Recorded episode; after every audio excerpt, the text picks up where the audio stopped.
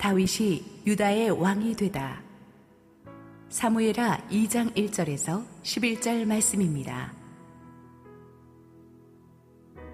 그 후에 다윗이 여호와께 여쭈어 하르되 내가 유다 한 성읍으로 올라가리이까 여호와께서 이르시되 올라가라 다윗이 아르되 어디로 가리이까 이르시되 헤브론으로 갈지니라 다윗이 그의 두 아내 이스라엘 여인 아히노암과 갈멜 사람 나발의 아내였던 아비가일을 데리고 그리로 올라갈 때에 또 자기와 함께한 추종자들과 그들의 가족들을 다윗이 다 데리고 올라가서 헤브론 각 성읍에 살게 하니라.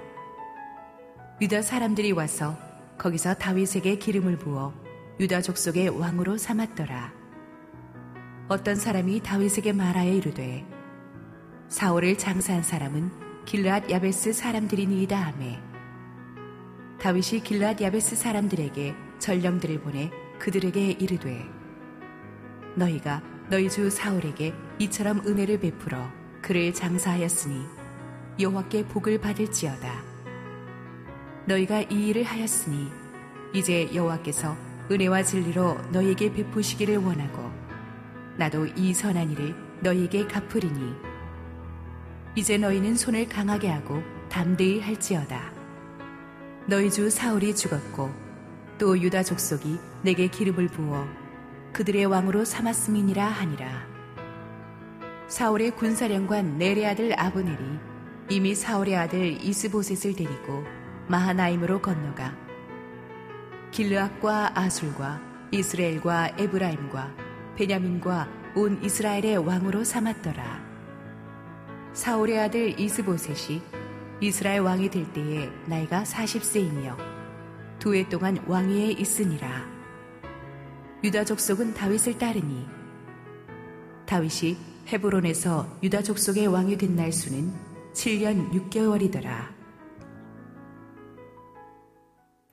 할렐루야 우리 하나님께 감사와 영광의 박수 올려드리겠습니다.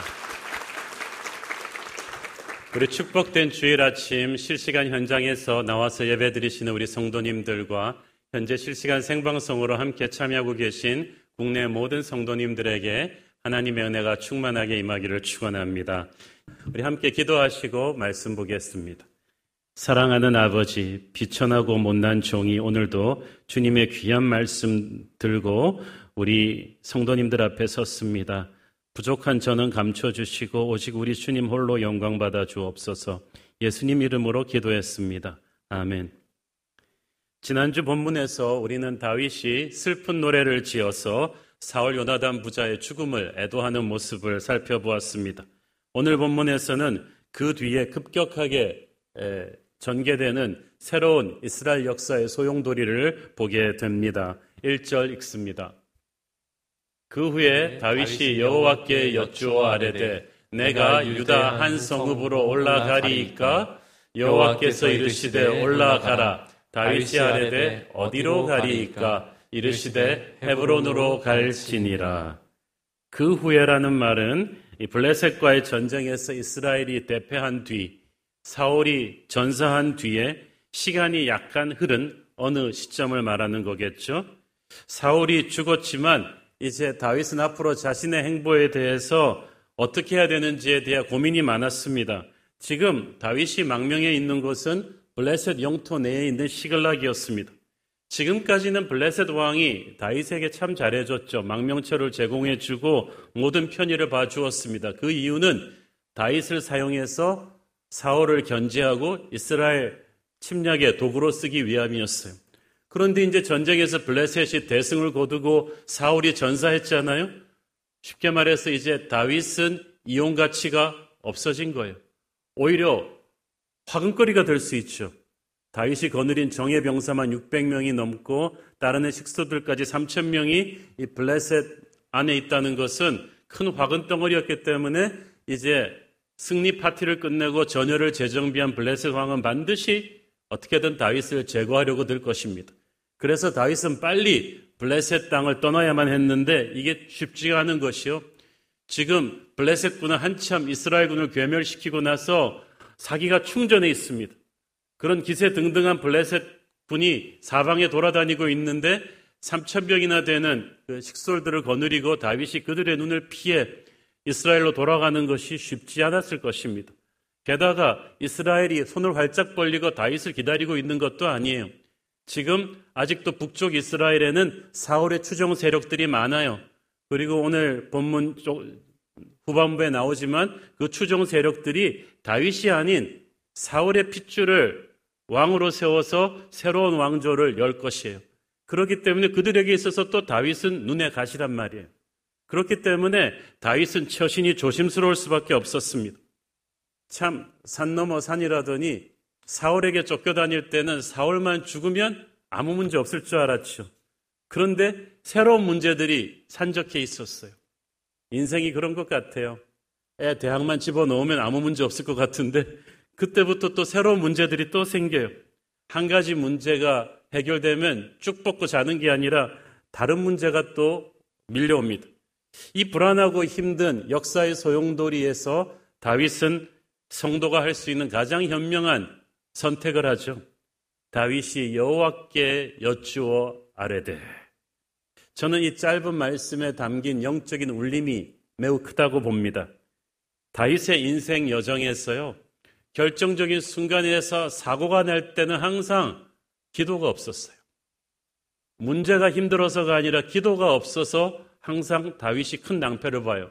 그렇지만 모든 상황이 불안하고 혼란스러워도 다윗이 항상 기도하고 나가면 하나님이 기적 같은 돌파구를 열어주시는 것을 우리가 볼 수가 있습니다. 지금이 그렇습니다.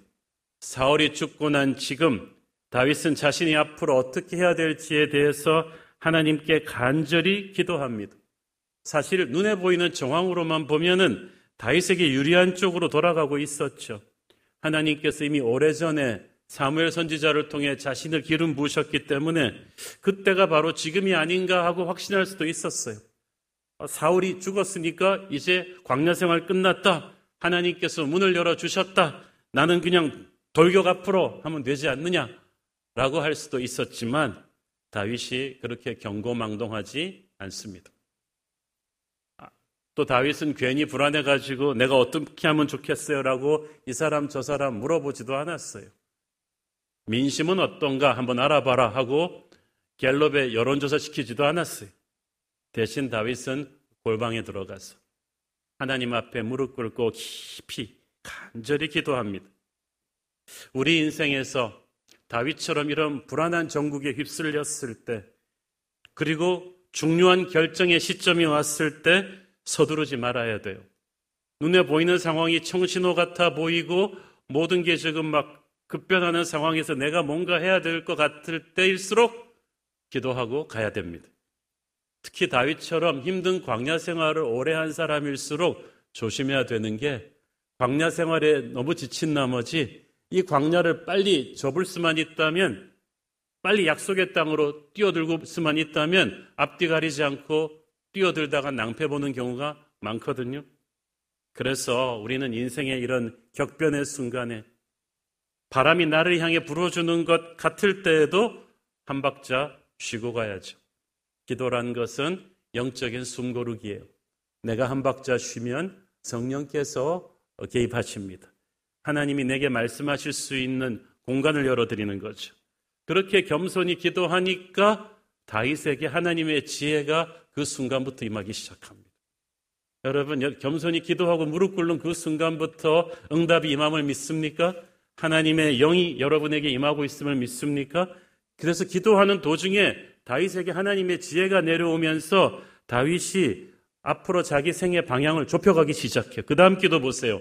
내가 유다 한 성읍으로 올라가리까. 사실 다윗이 인간적으로 생각하면요. 아, 사울이 죽었으니까 내가 왕이다 하면서 이스라엘 한복판으로 들어가서 선포할 수 있었어요. 지금 다윗의 나이가 서른이거든요. 오래전에 사울이 이스라엘의 왕이 될 때가 서른이었어요.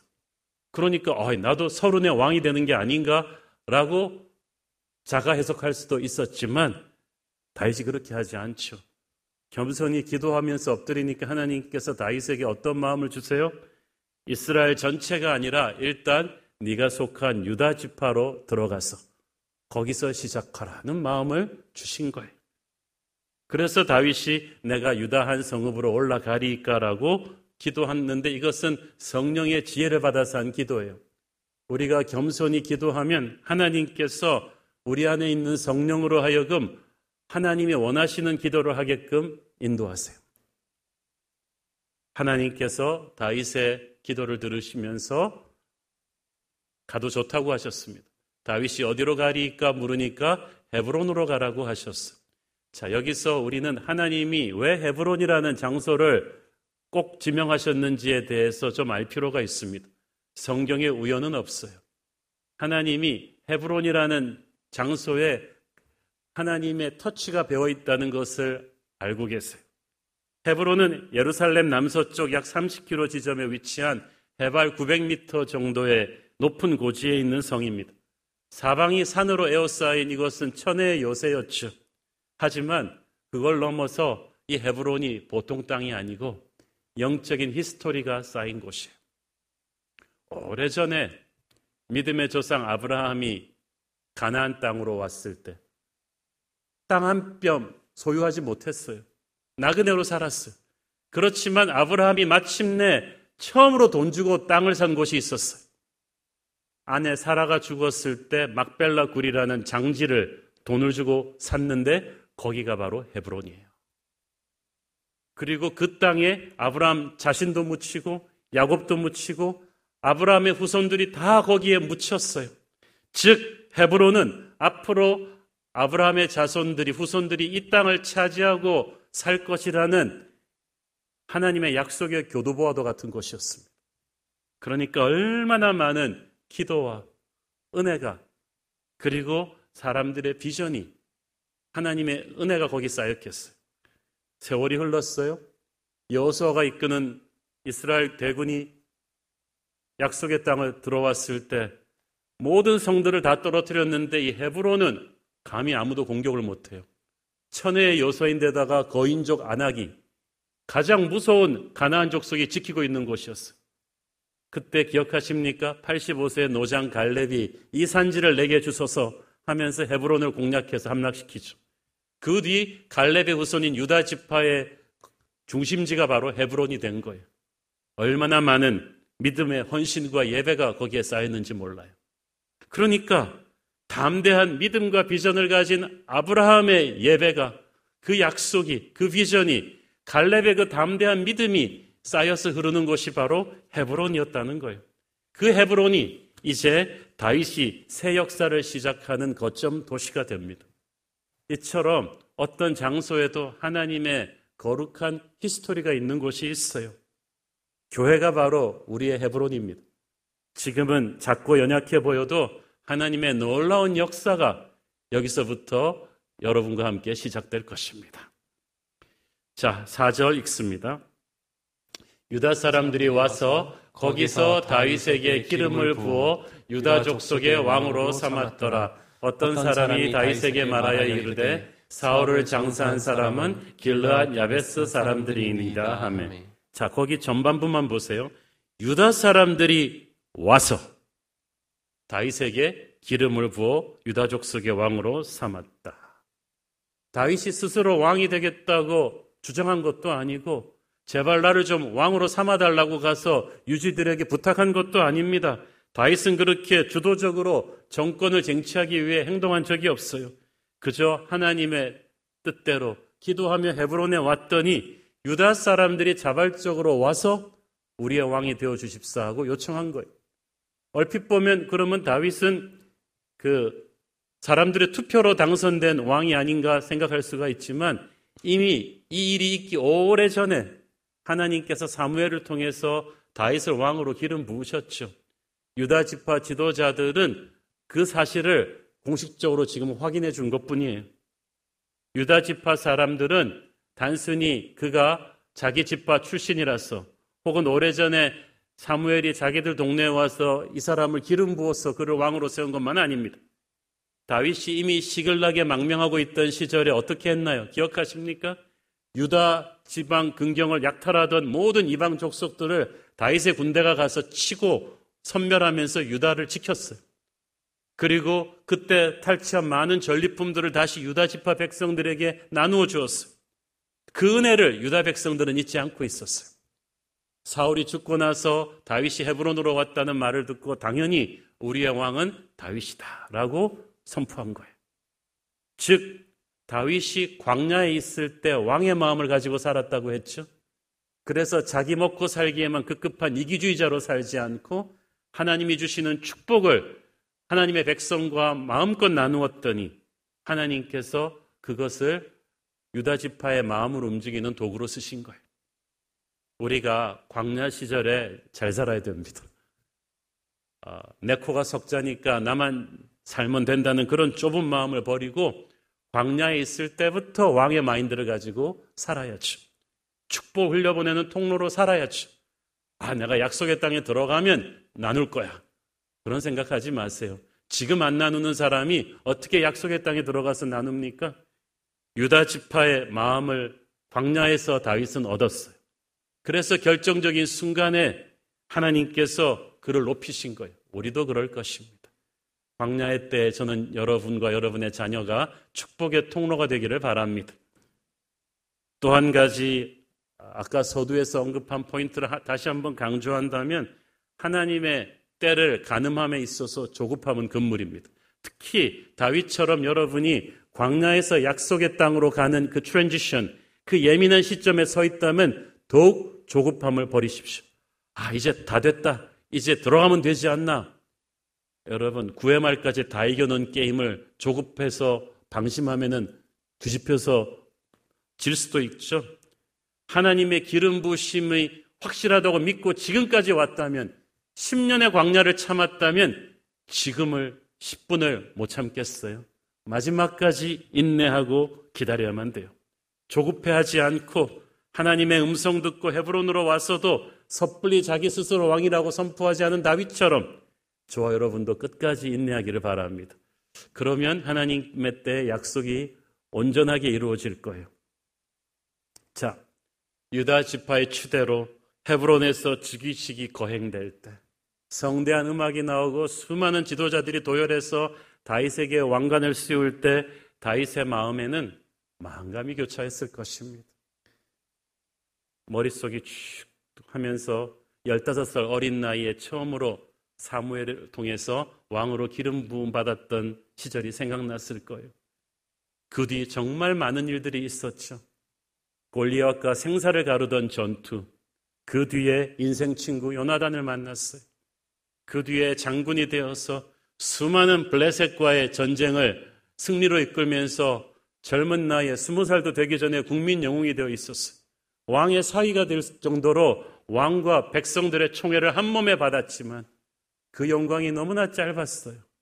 처음에 다윗을 사랑스럽게 바라보던 사울의 눈빛이 변하기 시작하더니 이제는 질투심에 사로잡힌 왕이 다윗을 잡아먹겠다고 달려듭니다. 그래서 생사의 기로에서 간신히 탈출해서 관직도 재산도 모든 걸 다 잃고 광야의 도망자로 10년을 도망 다닙니다. 그 도망자 생활이 얼마나 힘들었는지 몰라요. 어떨 때는 블레셋에 망명해가지고 블레셋 왕 앞에서 정신병자 노릇을 하면서도 살아남아야 했던 처절한 순간이 있습니다. 못 먹고 못 입고 목숨을 구걸하면서 살아야 했던 그 처절한 세월들이 주마등처럼 머리를 스쳤을 거예요. 그런데 지금은 모든 유대 장로들의 축하를 받으며 왕으로 대관식을 치르고 있어. 다윗이 지난 날을 쫙 캡처해 보다가 깨달았겠죠. 그 수많은 위기 가운데 내가 죽지 않고 살아서 오늘날 여기에 왕이 되는 것이 기적이구나. 하나님의 약속은 신실하셨구나. 그 모든 힘들었던 순간들이 다 여기까지 이르기 위한 하나님의 계획이었구나. 모든 것이 합력해서 선을 이루었구나. 라는 고백을 다윗이 하게 되었을 거예요. 여러분, 농사 지어 보신 분들은 짐승이나 사람의 배설물들이 가장 좋은 자연 걸음이란 거 아실 거예요. 제가 이 동네 이사 오기 전에 살았던 동네 앞에 산책 코스에 그 공원이 있었는데 한 번은 그냥 코를 찌르는 듯한 썩은 냄새가 진동을 하는 거예요. 잔디밭을 다 갈아엎고 그냥 걸음을 쳐놔가지고 막 그다음부터 거기 안 갔어요. 어, 어떻게 냄새가 나. 그런데 까맣게 있고 몇 개월 있다가 또 같은 데를 지나가는데 너무나 아름다운 꽃밭이 돼 있는 거예요. 아, 걸음이 바로 저걸 위해서 뿌려졌구나. 우리 인생에 걸음같이 힘들고 고통스러운 경험들이 있습니다. 그러나 그 경험들이 뿌려지는 것은 하나님의 아름다운 약속이 꽃피고 열매 맺기 위한 하나님의 계획인 줄을 믿습니다. 또 한 가지 중요한 사실은 하나님께서 다윗이 이스라엘 전체의 왕이 되게 하기 전에 먼저 헤브론에서 유다 지파의 왕으로 7년 반을 보내게 하셨다는 사실이 서른 살에 이스라엘 전체의 왕이 되었던 사울보다 7년이나 늦어진 셈이죠. 그러나 그것만 보면 다윗이 아, 나는 이렇게 사울보다 인생의 출세가 늦지 이렇게 생각할 수가 있는데 큰 거시적인 안목으로 보면 어떻게 됩니까? 사울의 왕조는 미처 40년이 못 가고 망하지만 그렇게 세워진 다윗의 왕조는 500년이 넘게 가잖아요. 그러니까 다윗이 괜히 사울과 자기를 비교하지 않았다는 거예요. 아, 사울은 30살에 왕이 됐는데 난 이게 뭐지? 그러지 않았다는 거예요. 우리도 그러지 마십시오. 나무가 뿌리를 깊게 내리는 데는 시간이 걸리고 뿌리 깊은 나무일수록 더 오래가는 법이에요. 여러분의 자녀들을 대할 때도 그렇게 하지 마세요. 괜히 선행학습한 옆집 애랑 비교하면서 왜 우리 애는 이렇게 발달이 늦지? 그렇게 생각하지 말라는 거예요. 인생이라는 큰 게임을 놓고 볼 때 하나님은 다윗의 인생을 사울의 인생과는 상상을 할 수 없는 거목으로 준비하셨어요. 다윗이 광야에서 바로 예루살렘으로 직행한 것이 아니라 중간 station 헤브론을 7년 반 거쳐서 갑니다. 그리고 헤브론이 예루살렘으로 가는 축복의 디딤돌이요, 축복의 준비하는 station이었다. 그러니까 헤브론의 시간을 우습게 보지 말라는 거예요. 작은 일에 충성하는 자에게 큰 일을 맡기신다고 하셨듯이 헤브론에서 유다의 왕으로 잘하니까 나중에 통일 이스라엘의 미래를 세울 수 있는 제왕이 되잖아요. 하나님이 우리의 삶에 허락하시는 이 중간 스테이션, 헤브론의 시간을 감사하게 잘 보내시기를 축원합니다. 난 이거보다 훨씬 큰 일을 할 사람인데 겨우 헤브론이야 이러지 않았다는 거예요, 다윗이. 큰 일을 하려면 여러분 앞에 놓인 헤브론에서 한 지파 유다에게 잘하십시오. 그러면 하나님이 이스라엘 전체를 다스리는 그런 축복의 자리로도 이끄실 거예요. 자, 여기까지 좋았는데 다윗이 왕이 되자마자 집무실에 올라온 첫 번째 태스크가 이게 정말 곤혹스러운 게 올라왔어. 아까 읽은 4절 말씀을 다시 한번 읽어보겠습니다. 유다 사람들이 와서 거기서 다윗에게 기름을 부어 유다 족속의 왕으로 삼았더라. 어떤 사람이 다윗에게 말하여 이르되 사울을 장사한 사람은 길르앗 야베스 사람들이니다 하매 솔직히 저는 어떤 인간이 이런 어떤 의도로 다윗에게 이런 소식을 가지고 왔는지 참 의심스럽습니다. 사극 같은데 보면은 역적이 처형된 뒤에는 이 시신을 아무렇게나 방치하잖아요. 누구든지 이 시신을 수습하면 역적과 같은 마음을 품었던 동지라고 해서 같이 엄벌했기 때문에 아무도 시신을 수습하지 못합니다. 그런 맥락에서 본다면 다윗에게 사울은 원수 같았던 존재였거든요. 그런 사울을 정중히 장사 지낸 길르앗 야베스 사람들이 있다고 이 신하가 왜 보고 있겠어요? 그것은 사울에게 충성했던 사울 잔당들이 아직 남아 있으니까 이거 가만둬서는 안 된다는 뜻이었을 거예요. 아니면 이런 보고를 그래도 내가 하는 것은 내가 충신이기 때문입니다. 라고 다윗에게 조금 어, 예쁨을 받고 싶어 할 뜻일 수도 있겠습니다만은 어쨌든 다윗이 참 고약하게도 왕이 되자마자 첫 번째 다뤄야 되는 케이스가 사울 관련된 문제였다는 거예요. 참 제가 다윗이었어도 너무나 짜증이 날 것 같아요. 이제 다윗은 더 이상 사울에게 쫓기던 정치범이 아니에요. 새로운 시대 왕이란 말이에요. 사울은 죽었다는 말이에요. 그런데 왕이 되자마자 나는 좀 새로운 일을 하고 싶은데 왜 그 지긋지긋한 사울 얘기를 내가 또 들어야 되냔 말이지. 20대 청춘을 자신에게 악몽 같은 인생을 선사했던 사울을 또 다루어야 되는 거예요. 보통 사람 같으면 사울이 죽었을 때 아마 춤을 추었을 거예요. 사울의 일가는 아주 무자비하게 정치 보복했을 거예요. 그런데 다윗이 거룩한 인내심으로 그렇게 하지 않았잖아요. 지난주에 배웠잖아요. 애가를 지어서 조상하고 자기의 배경 세력인 유다 지파에게 정치 보복하지 마라. 사울 요나단도 용사였다.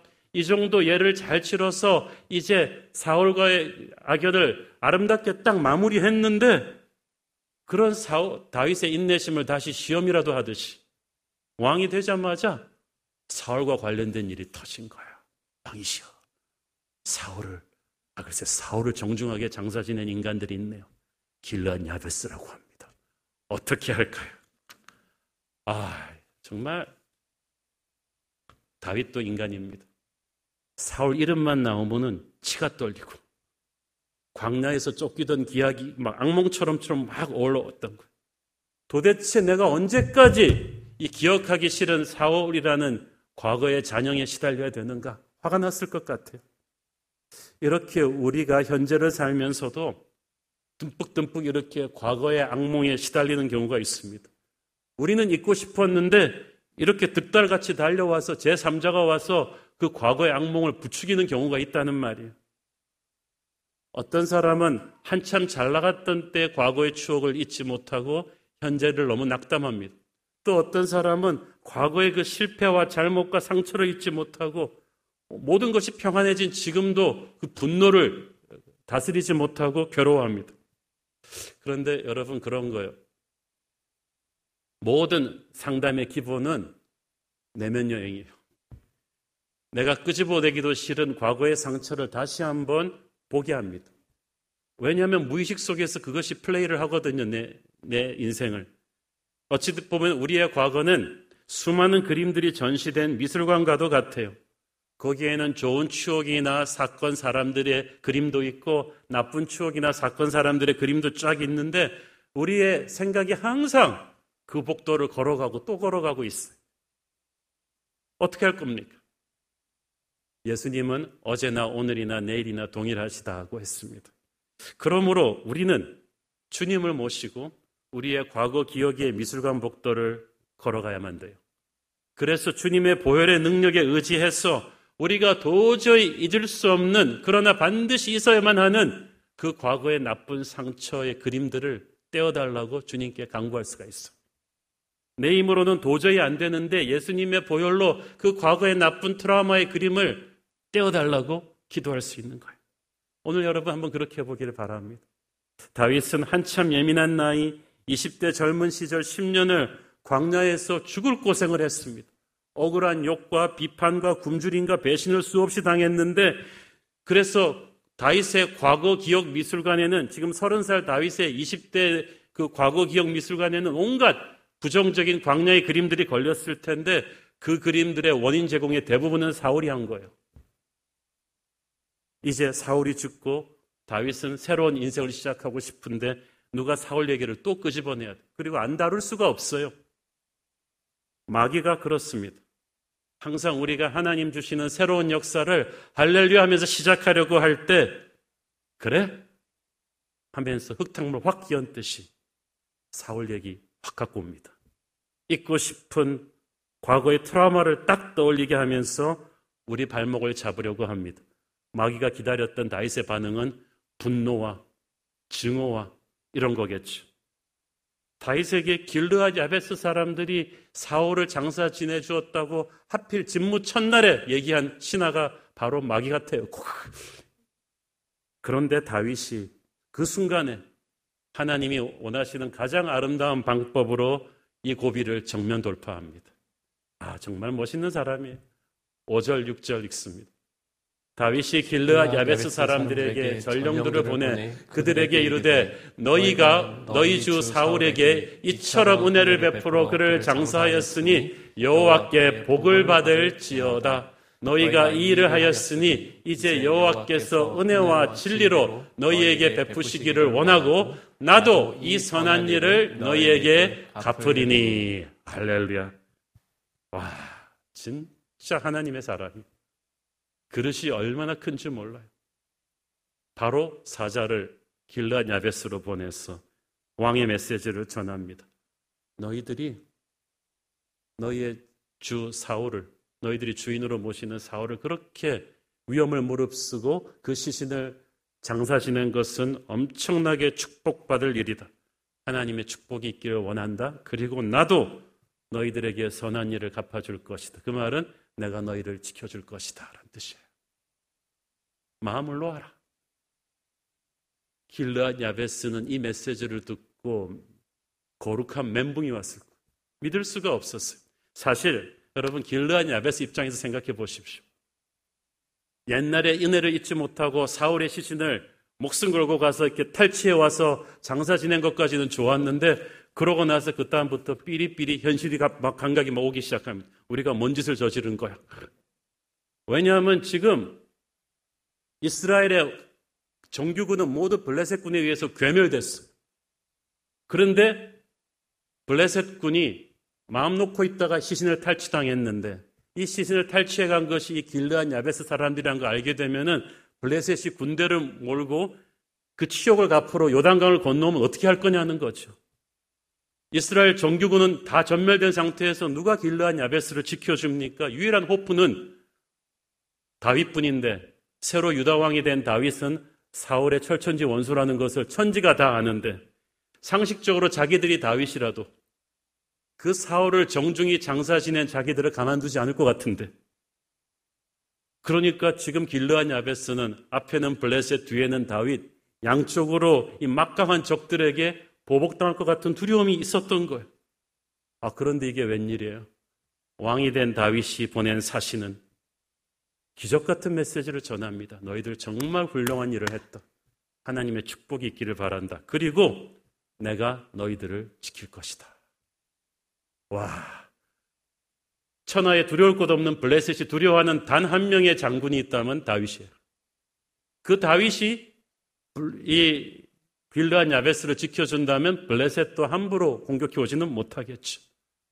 길르앗 야베스 사람들은 이 다윗의 메시지를 받고 너무 감격했을 거예요. 땡큐, 땡큐, 땡큐, 땡큐, 땡큐. 그냥 감격해서 저는 울었을 것 같아요. 여러분, 지도자는 백성들에게 이런 감동을 줘야 돼요. 지난주에 다윗이 사울 요나단 부자의 죽음을 애도하고 자기의 배경인 유다 지파에게 정치 보복하지 말라. 그들은 용사였다 하면서 너그럽게 품어주는 메시지를 줬다고 했죠. 이번에는 자기를 그토록 괴롭혔던 사울을 위해 목숨을 건 헌신을 한 길르한 야베스를 오히려 칭찬을 합니다. 이 또한 백성들한테 입소문으로 얼마나 퍼져나갔을까. 이야, 너 들었어, 들었어. 세왕 다윗이 한 일을 들었어.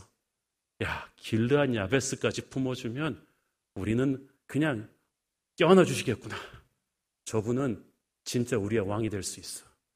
이스라엘을 통일할 수 있는 새로운 왕이라면 저분이라면 우리의 운명을 맡겨도 될 것 같아. 라는 소문이 또 쫙 퍼졌을 것입니다. 물론 다윗이 그런 정치적인 계산을 치밀하게 하고 길르한 야베스를 축복한 건 아니에요. 오히려 다윗은 하나님이 주시는 감동으로 사울이 자신에게 했던 악행을 용서하고 과거의 기억에서 씻어버린 거예요. 다윗이라고 왜 개인적인 감정 없었겠어요? 그러나 과거의 트라우마에 그렇게 계속 눌려 있다가는 힘차게 미래로 도약할 수가 없을 거예요. 만약 사울의 문제를 이런 식으로 정면 돌파하지 않는다면 또 누가 끊임없이 사울의 문제를 끄집어낼 거예요. 그러면 다윗의 왕국은 정치 보복하다가 가라앉아 버릴 거예요. 이후로도 다윗은 누가 사울의 트라우마를 가지고 나오기만 하면 똑같은 방식으로 정면 돌파합니다. 용서하고 축복해 버리는 거예요. 복잡한 생각하기 전에 그냥 용서하고 축복을 해 버려요. 저와 여러분도 그렇게 해야 돼요.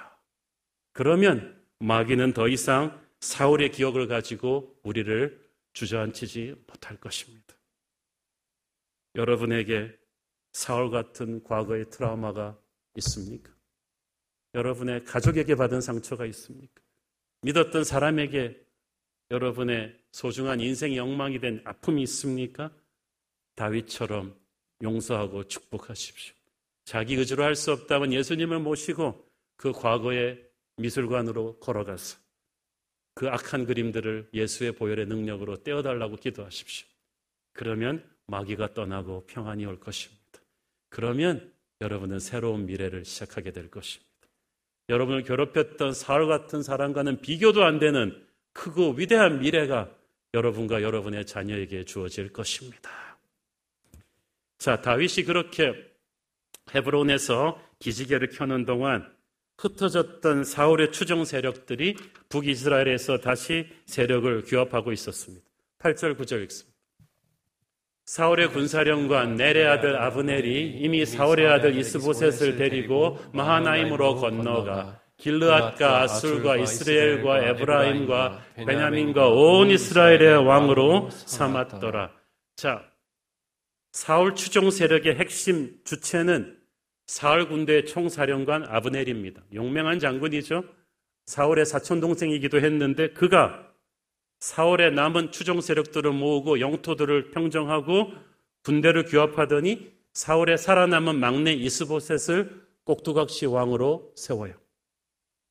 그는 길르엣과 약복강 사이에 위치한 전략적인 성읍 마하나임을 사울 왕국의 일가의 통치 구심점으로 삼았습니다. 요단강 동편에 멀찍이 떨어져 있기 때문에 블레셋의 침공으로부터 자유롭고 이스라엘 여러 전투 부대들을 동원할 수 있는 전략적 요충지죠. 사실상 그래서 남쪽의 유다 지파를 제외한 나머지 열한 지파와 그 영토를 송두리째 장악한 거예요. 대단한 사람입니다. 자, 그런데 이스보셋의 나라와 다윗의 나라를 비교해 보면 뭔가 확연한 차이가 있어요. 10절, 11절에 보면 다윗이 헤브론에서 유다 왕이 돼서 7년 반을 다스렸는데 같은 기간 사월 추종 세력의 왕이었던 이스보셋은 겨우 2년간 왕위에 있었다고 했어요. 이 연수차가 왜 났냐 하면은 다윗은 사울이 죽은 지 얼마 안 돼서 바로 유다의 왕이 되었지만 이 이스보셋은 4년 정도의 시간이 걸린 뒤에야 왕이 올랐기 때문이. 왜 4년이 걸렸느냐면 방금 말씀드렸듯이 이 사울 왕국의 실세인 아브넬이 여러 지역을 통일하고 군대를 규합하는 이 인간적인 준비가 오래 걸린 거예요. 이거를 4년을 한 다음에 비로소 이스보셋이 왕이 되었어요. 기도하며 하나님의 인도하심으로 자연스럽게 유다 왕이 된 다윗과는 달리 이스보셋의 나라는 아주 주밀한 인간적인 준비를 많이 해서 이루어졌습니다. 그 결과 눈에 보이는 외형적인 규모는 이스보셋의 나라가 굉장히 컸어요. PPT 지도로 그 당시 이스보셋이 장악한 지역과 다윗의 영토를 좀 비교해 보여드리겠는데요. 여러분이 보시는 그 북쪽의 그 오렌지빛이 이스보셋이 장악한 이스라엘 열한 지파의 영토예요. 영토가 밑에 다윗이 장악한 하늘색 부분의 유다 다윗의 영토보다 훨씬 넓죠. 그 가운데 헤브론이 중심지였고 어, 이스보셋의 영토는 저 북동쪽에 마하나임이 중심지인데 그리고 이스라엘에 가보면 아시겠지만 남쪽으로 갈수록 사막지대예요. 북쪽으로 갈수록 울창한 숲과 또 갈릴리 호수를 낀 기름진 옥토가 많아요. 그래서 객관적인 전황으로 보면은 이스보엘의 나라가 인구도 많죠. 전투부대도 많죠. 땅도 기름지죠. 다윗의 그 유다 지파의 땅에 비해서 굉장히 객관적인 우위를 점하고 있었습니다. 그러나 이미 하나님께서 왕권을 다윗에게 넘겨주신 상황이었다는 것. 그래서 이스보셋의 나라가 오래가지를 못합니다. 왜냐하면은 여러분 이스보셋과 다윗이 왕이 되는 과정을 보세요. 다윗은 겸손히 하나님께 기도함으로써 왕이 되는 첫 발자국을 떼었는데 이스보셋의 나라가 세워질 때는 기도가 아니라 정치적인 야심과 음모가 가득했어요. 다윗은 하나님이 인도해 주는 대로 왕이 되었는데 이스보셋의 킹메이커는 하나님이 아니라 야심찬 삼촌 아브넬이었다는 거예요. 아브넬이 이스보셋을 허수아비 왕으로 세운 것은 자신의 정치적인 야심을 이루기 위한 것입니다. 그래서 하나님의 기름 부심이 다윗에게 있다는 것을 알면서도 거역한 거예요. 그렇기 때문에 지금은 이스보셋의 나라가 다윗의 영토보다 굉장히 컸지만 오래가지 못하는 거예요. 여러분, 인간의 욕망으로 세워진 허장성세를 너무 두려워하지 마세요. 하나님의 뜻으로 세워진 다윗 같은 왕은 시작은 작아도 나중에는 창대할 것입니다. 최후의 승자는 다윗 아닙니까? 우리의 인생은 오늘의 본문의 중요한 결론이 이것이에요. 어떤 왕을 따를 것인가를 선택하는 것입니다. 유다 지파 사람들이 다윗에게 하나님의 기름 부으심이 있음을 인정했죠. 자신들의 왕이 되어 달라고 요청했죠. 앞서 말씀드렸듯이 그가 유다 지파 출신이었을 뿐 아니라 광야 시절부터 유다 백성들을 보살피고 많은 축복을 주었기 때문이에요. 다윗이 구약에서 예수님을 상징하는 인물이라고 했죠. 우리가 주님을 알기 전에 주님은 우리를 이미 알고 계셨고 이미 많은 선한 것들을 우리에게 부어주고 계셨어요. 그리고 결정적인 순간에 우리에게 오셨습니다. 우리는 그에게 우리의 마음 문을 열고 우리의 구주로 영접했습니다. 우리의 왕으로 그분을 모셨어요. 이제 그에게 우리의 운명을 걸었습니다. 반대로 사울의 추종 세력들은 하나님이 세우신 다윗이 아닌 이스보셋을 왕으로 세웠어요.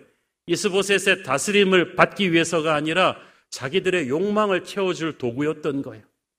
세상 사람들이 하나님 안 믿고 교회 비판하고 하나님 안 믿겠다는 것은 이 말 저 말 하지만 나 핑계에 불과하고 사실은 욕망을 채우면서 살겠다는 거죠. 자기 마음대로. 그러나 세상 욕망의 끝에는 세상 권세 잡은 마귀가 있는데요. 내 마음대로 사는 게 아니라 죄의 노예로 사는 건데요. 궁극적으로 마귀는 자기를 따르면 잠시 성공을 주겠지만 나중에 우리를 멸망의 구렁텅이로 몰고 갈 것인데요. 세상 모든 사람들은 누가 자기의 왕일 것인지를 선택해야만 합니다. 사실 유다 지파가 그 당시 다윗을 왕으로 추대하는 건 쉽지 않았을 거예요. 당시 열한 지파가 이스보셋에게 붙었잖아요. 이제 곧 내전이 일어날 텐데 한 지파가 열한 지파를 상대로 싸워야 되는 외롭고 힘든 길이었어요. 그러나 유다는 주저하지 않았어요. 하나님의 기름 부심이 다윗과 있음을 알았기 때문이죠. 오늘날 예수님을 왕으로 선택한 우리의 선택도 고독하고 위험한 거예요. 세상 권세는 크고 강해 보입니다. 사람들이 다 세상 권세를 쫓아가고 있기 때문에 주님을 왕으로 따르기로 하는 우리가 굉장히 바보 같아 보여요. 그러나 우리는 하나님이 우리와 함께 하심을 믿고 오직 예수를 우리의 왕으로 모시기로 선택했습니다. 그렇게 선포하고 결단했어요. 후회하지 마십시오. 다윗의 세력이 처음에는 약해 보였지만 나중에는 저 강대한 사울의 세력을 다 꺾고 승리했듯이 교회가 지금은 약해 보이나 나중에는 반드시 세상을 이기고 주님과 함께 승리하게 될 줄로 믿습니다. 여러분이 제가 함께 선택한 우리의 왕을 자랑스럽게 섬기십시오. 기도하겠습니다. 주님 은혜를 감사합니다. 오직 예수님을 우리의 왕으로 선포합니다. 세상의 왕을 부러워하지 않습니다.